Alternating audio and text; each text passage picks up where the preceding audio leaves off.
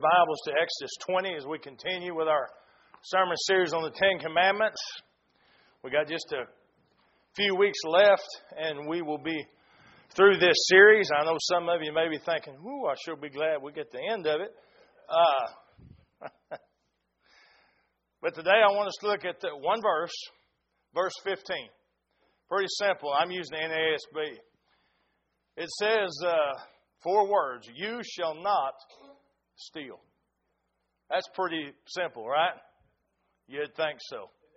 Let's pray. Father, open the, the ears of our understanding, uh, the eyes of our understanding, open our hearts that we may grasp what you are saying to us, what this commandment tells us.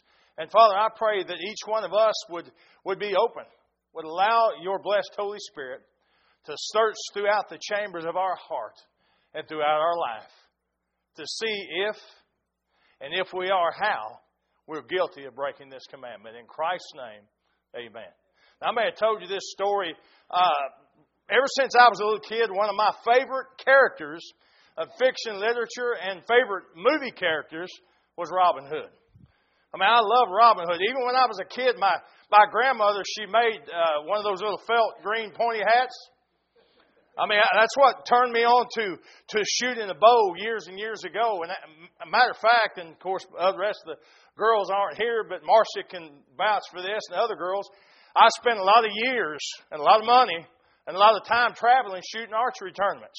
Uh, actually, I won state uh, several state tournaments, regional tournaments, qualified for the World Police Fire Games several times, and I loved archery. And it all started because of my love for Robin Hood. I remember I read first read that book. It was written in 1883. Now, of course, I wasn't alive then, but Howard Pyle wrote it. I read it when I was just a kid. You know, the adventures of Robin Hood and his merry men.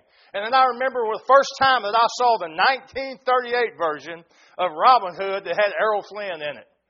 I was sold from that point on. And I've loved every version of Robin Hood since then. Uh, you know, the, the, uh, what 91 version that had uh, Kevin Costner in it, and I think it was around 2010, the version with Russell Crowe.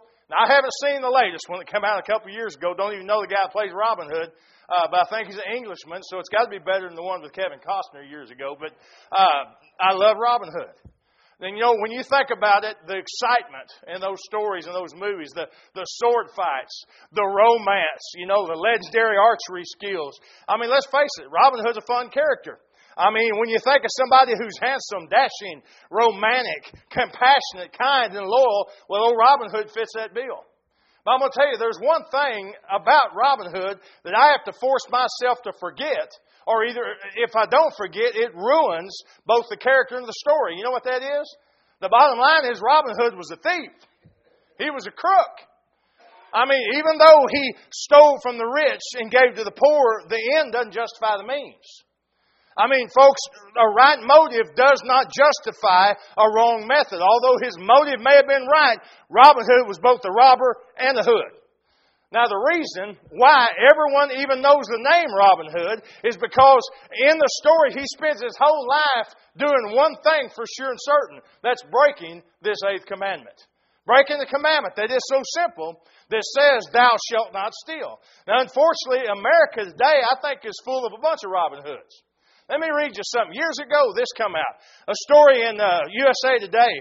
They had a story entitled "How Honest Are Americans?" This is the way it begins. Is stealing as American as apple pie?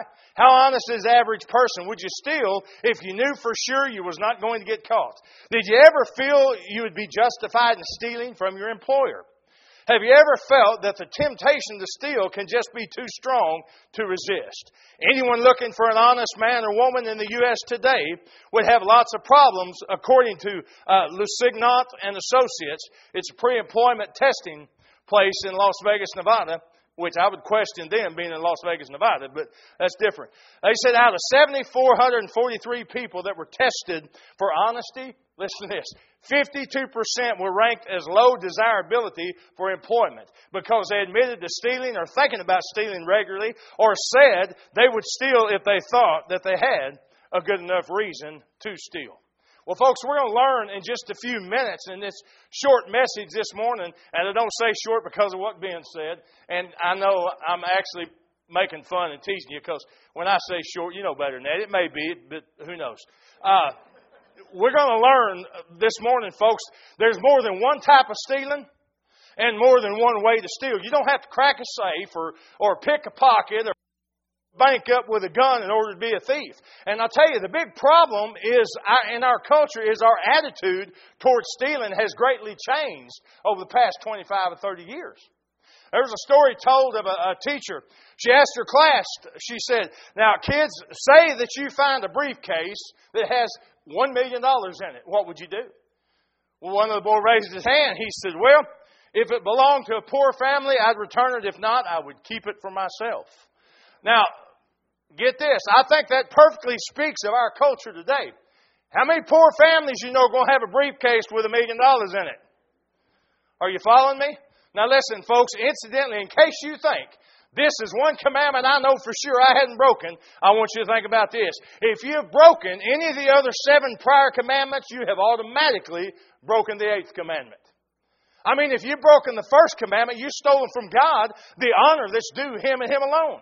If you've broken the second commandment, you've stolen from God the worship that is due to Him alone. If you've broken the third commandment, you've stolen from God the dignity that God deserves and desires. If you've broken the fourth commandment, you've stolen from God the day that belongs to the day. If you've broken the fifth commandment, you have stolen from your parents the respect that God demands you give them.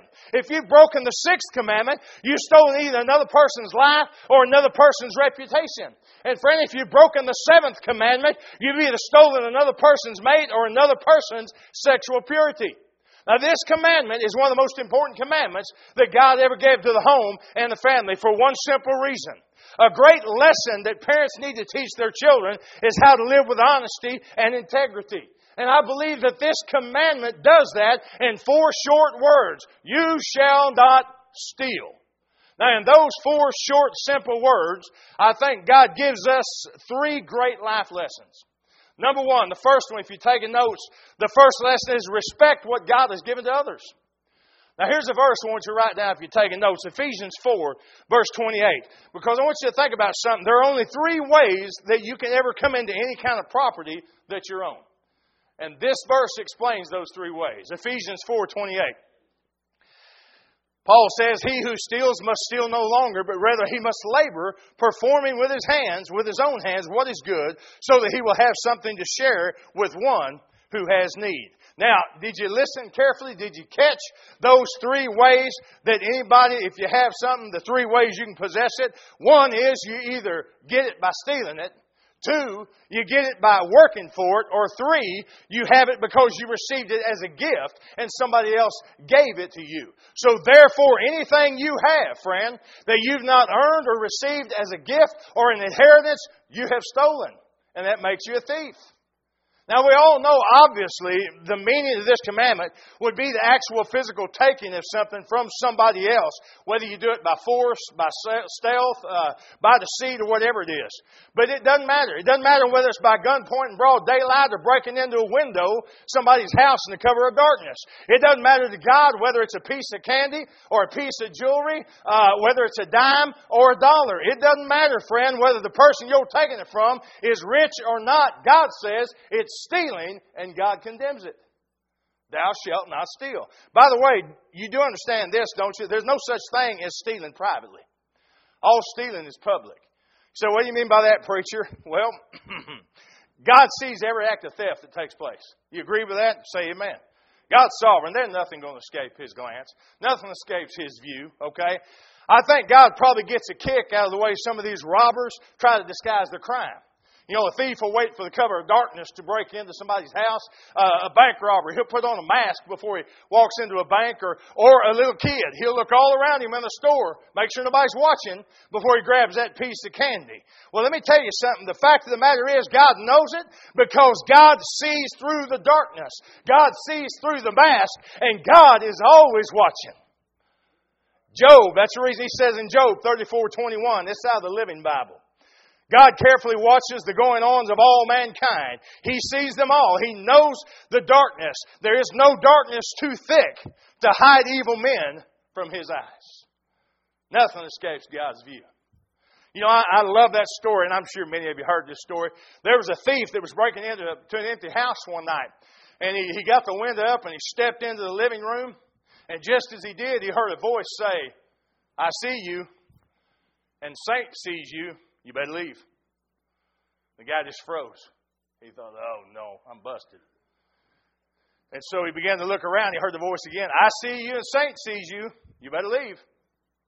Kicked his flashlight on, pointed over the corner, and there was a, a big old parrot in the cage. And he said, You stupid bird. And he went over and turned the light switch on. That's when he noticed the 200 pound German Rottweiler sitting under the parrot's cage.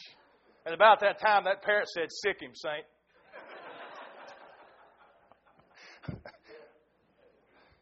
Listen, folks, God always sees, God always knows, God always watches. You can't steal anything that God doesn't take note of it. there are other types of stealing. For instance, shoplifting. That's a crime that has, has skyrocketed over the past 20 years here in America. Shoplifting. Stores done everything they could to try to, to stem the tide, but to no avail. I mean, they've got sophisticated uh, alarm systems. They've got sophisticated locking systems, exit scanners, entry scanners, electronic tagging, all this other stuff. But do you realize, and I've done some research on this last couple of days, every day in America there are 550,000 incidences of shoplifting. And every day in America, $25,000 a minute is lost in retail due to shoplifting. That comes out to $35 million a day over $13 billion a year from shoplifting. And you know what? Even more amazing, if you'll study on this, shoplifters, the vast majority of them, they either deny they're shoplifters or they make excuses for it. Now, it reminds me of a guy standing before a judge just a few days before Christmas.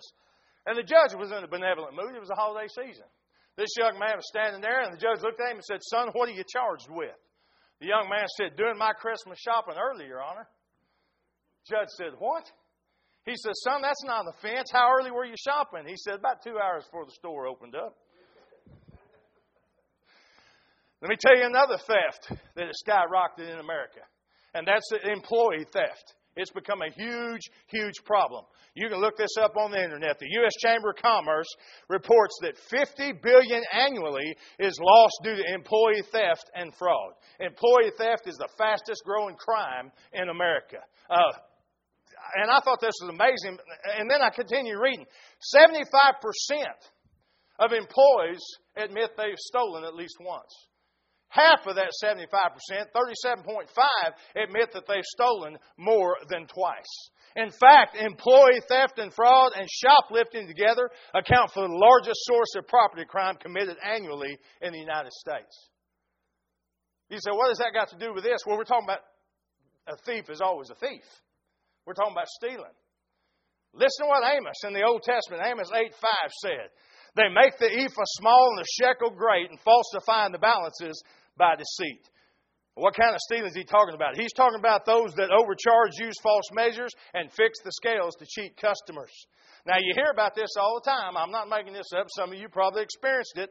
I'm not saying all of them are like this, but a repairman will tell you something needs to be fixed when it doesn't need to be fixed or a, a doctor going to send you to have some type of procedure or, or x-ray or test or whatever, and it's really not necessary, you say, oh, I can't believe doctors do that. I know what planet you've been living on. Or this, folks, a salesman, he skips the fine print in the contract. Or, here's one, this may hit home with more of us. Somebody sells you a car, they say, oh, yeah, ooh, it's a cream puff. And they don't tell you that it leaks more oil than the Exxon Valdez. That's stealing. Here's another way. Uh, you may not think of this as stealing. Unpaid debts is stealing. Unpaid debts. Have you ever borrowed anything, forgot to return it? You say, Oh, I've never done that. Oh, yeah. Take this challenge. Walk through your house and just take inventory. Do it. Just take inventory. Have you ever borrowed a book or anything else and you hadn't returned it?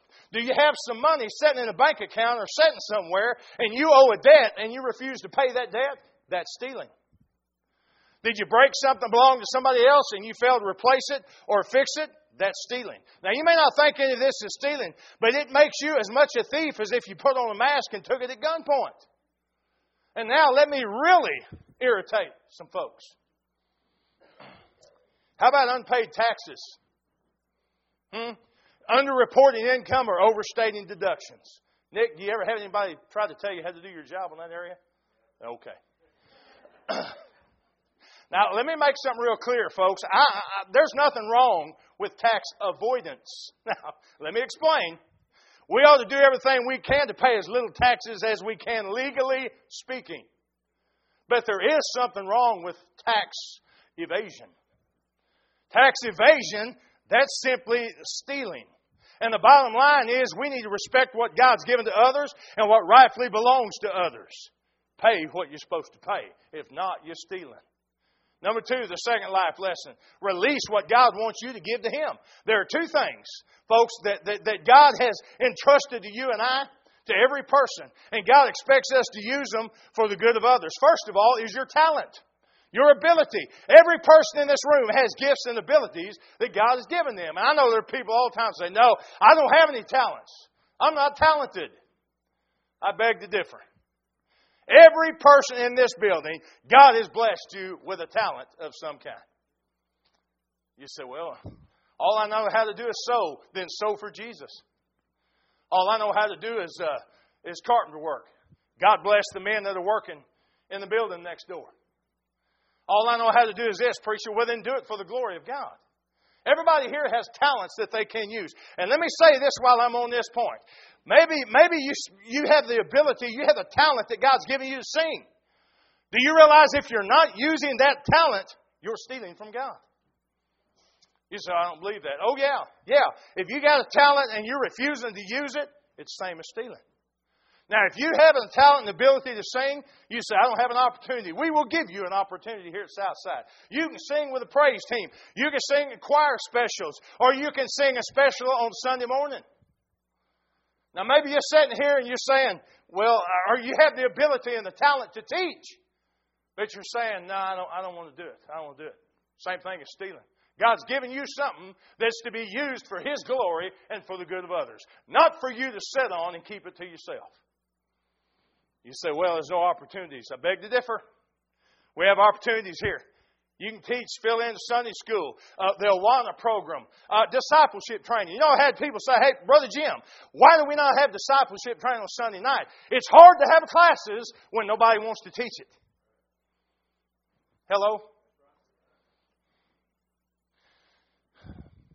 I'm going to say it again. You can steal not only by taking something that doesn't belong to you, but by failing to use something that has been given to you for the glory of God and the goodness of other people. There's one other thing that God wants you to give to Him, and I know some of you know this is coming. It's not just your talents, but it's His tithe. Probably the most egregious example of stealing in the Bible is Malachi chapter 3, beginning in verse 8.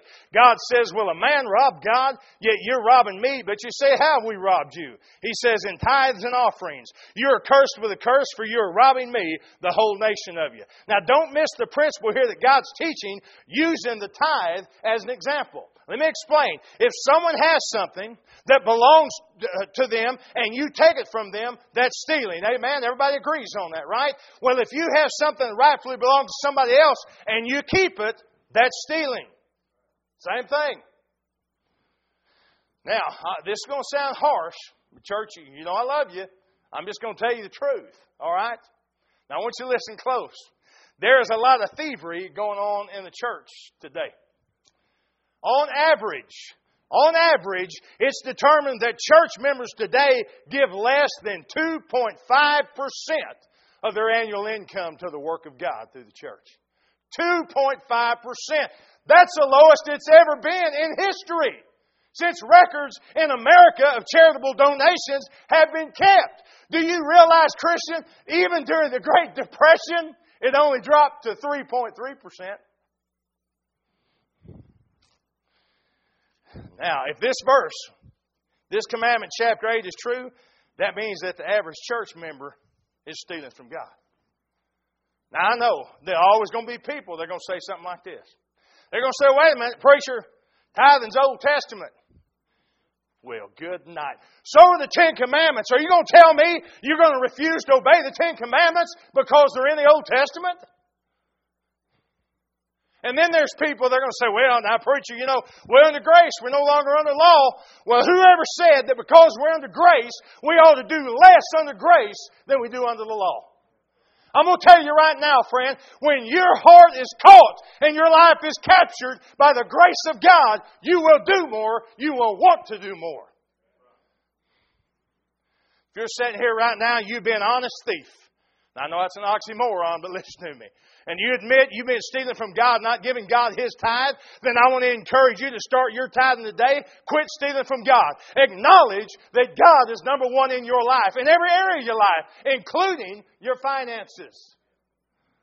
I heard Adrian Rogers say one time, told a story about a preacher went to baptize a guy, and, and the guy said, Oh, wait a minute, preacher, got my wallet in my pocket. The preacher just grabbed him, put him under the water. He'd come back up spitting and sputtering. Said, What'd you that for? Preacher said, All my ministry, I wanted to baptize a man's money. And I finally got it. I want you to understand something, folks. And let me, let me explain it this way. The opposite of stealing is not simply not stealing. The opposite of stealing is giving. See, the opposite of taking from others what you have not earned to satisfy your wants, the opposite of that is giving to others what you have earned to meet their needs. That's why Paul says, Acts chapter 20, beginning verse 33. I've coveted no one's silver or gold or clothes. You yourselves know that these hands ministered to my own needs and to the men who were with me, and everything I showed you, that by working hard in this manner, you must help the weak and remember the words of the Lord Jesus, that He Himself said it's more blessed to give than to receive. Christian, listen to me. Our responsibility is to release what God wants us to give Him. Otherwise, we're stealing and we're breaking this commandment. So, first lesson, respect what God's given to others. Lesson number two, uh, release what God wants you to give to Him. Now, here's the third and final lesson this commandment teaches us rely on what God has given to you. Let me tell you what the major problem with breaking this commandment is. The greater sin is not primarily, folks, taking what doesn't belong to you. The greater sin in breaking this commandment is refusing to trust to God who said He would provide everything that you need. That's why Paul told the, the church at Philippi, Philippians 4.19, he said, My God shall supply all of your needs according to his riches in glory by Christ Jesus. Now, friend, listen to me. Christian, if you believe that one verse of Scripture, why in the world would you ever be tempted to steal? Go back to verse 1 and 2 in Exodus chapter 20, and you're going to see God reminds the people of Israel He'd already given them everything that they needed. He'd already provided for them. Do you know one of the names of God is Jehovah Jireh? The God that provides. And I'm going to tell you something. For 19 chapters in the book of Exodus, God proved that to the children of Israel. I am the God that provides. I'm your God. I'm the one that will take care of you. To the nation of Israel, he, he reminded them, when you got thirsty, I gave you water. When you got hungry, I gave you manna. When you were lost, felt like you were lost in the darkness, I gave you a light to lead you. And when you were in danger, I parted the Red Sea for you. I've already proven I can provide everything you need. When God gave this commandment, what He was really saying was, I don't want you stealing because I'm your provider. And I want you to live every day trusting I'm going to supply all of your needs. Listen, you don't, and I believe God tells His children, you don't need to scheme. You don't need to manipulate. You don't need to steal. You don't need to cheat to get what you need. God says, I'm responsible for you. I will take care of you. Trust me. Trust me. And that was exactly what Jesus said in Matthew 6, beginning verse 31. He says, Don't take any thought about what you're going to eat, what you're going to drink, what kind of what clothes you're going to wear. He says, The Gentiles, or I'll put it in modern language, the non believers eagerly seek after these things. And he said, Your Father knows that you have these needs. And in verse 33, he said, Seek first the kingdom of God, His righteousness. And all these things that you need, they'll be added unto you, they'll be given to you. Stealing is a sin against God for at least two reasons. First of all, every theft is a failure to trust that He'll provide for your needs. Whenever you take something that doesn't belong to you, what you're doing is denying that God has or God will give you what you need. But secondly, stealing is also a failure to respect what God's provided for others. It robs what He's given to someone else that He wanted them to have. Now, you may have never thought about this, but if somebody has something that you don't, it's because God wanted them to have it and not you, or He'd give it to you. Does that make sense? If you'll look at life that way, you'll take care of the last commandment we'll cover in a couple of weeks. That's why, and I'm going to stop right here, folks. I left the ultimate theft for last. If you've never given your heart and life to Jesus Christ, that's the greatest theft of all. You realize when Jesus Christ went to the cross, by his own shed blood on the cross, he paid for our sins. That means he bought us lock, stock, and barrel. We belong to him. And when we refuse to give to him what he rightfully owns, then we are the greatest thieves of all. I'm going to tell you, when Jesus died on the cross, now this ought to be a comfort for any of us that's broken the eighth commandment. I think that probably covers all of us in here at one time. But this is a great comfort. You remember when Jesus died on the cross, he died between two thieves. You know what that speaks to my heart? That tells me that every thief who will trust him can be saved by the God who will provide all that you need, all that you ever need. If you don't know him, you need to know him this morning. Would you bow your heads, please?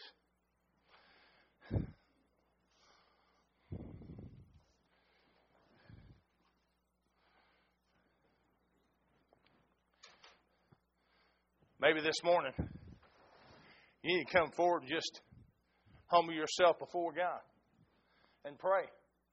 Ask God to forgive you of the stealing that's been going on in your life. Ask God to forgive you for not for not having Him as first place in your life. Because I want to tell you something. If, if Jesus Christ is first place in your life, you won't steal in any area. You won't hold back from Him anything in your life. Most of all, if you're here this morning, you have never given your life, your heart and life to Christ, this is your opportunity. This is your chance. Surrender it all to Him. He said, I'll never leave you, never forsake you. I will provide for you. I will give you everything that you need. You say, Preacher, does that mean I'm going to be rich? Do you need to be rich? No, that's not a need. He said, I'll provide all your needs. Father, I thank you for the power of your word and for the truth of your word, that uh, it guides us, it speaks to our hearts when we will listen, it guides us when we choose to follow. I pray for those today who need to make a decision. You have called them to make a decision, but Father, perhaps they've been holding back. I pray they'd surrender all this morning in Christ's name. Amen.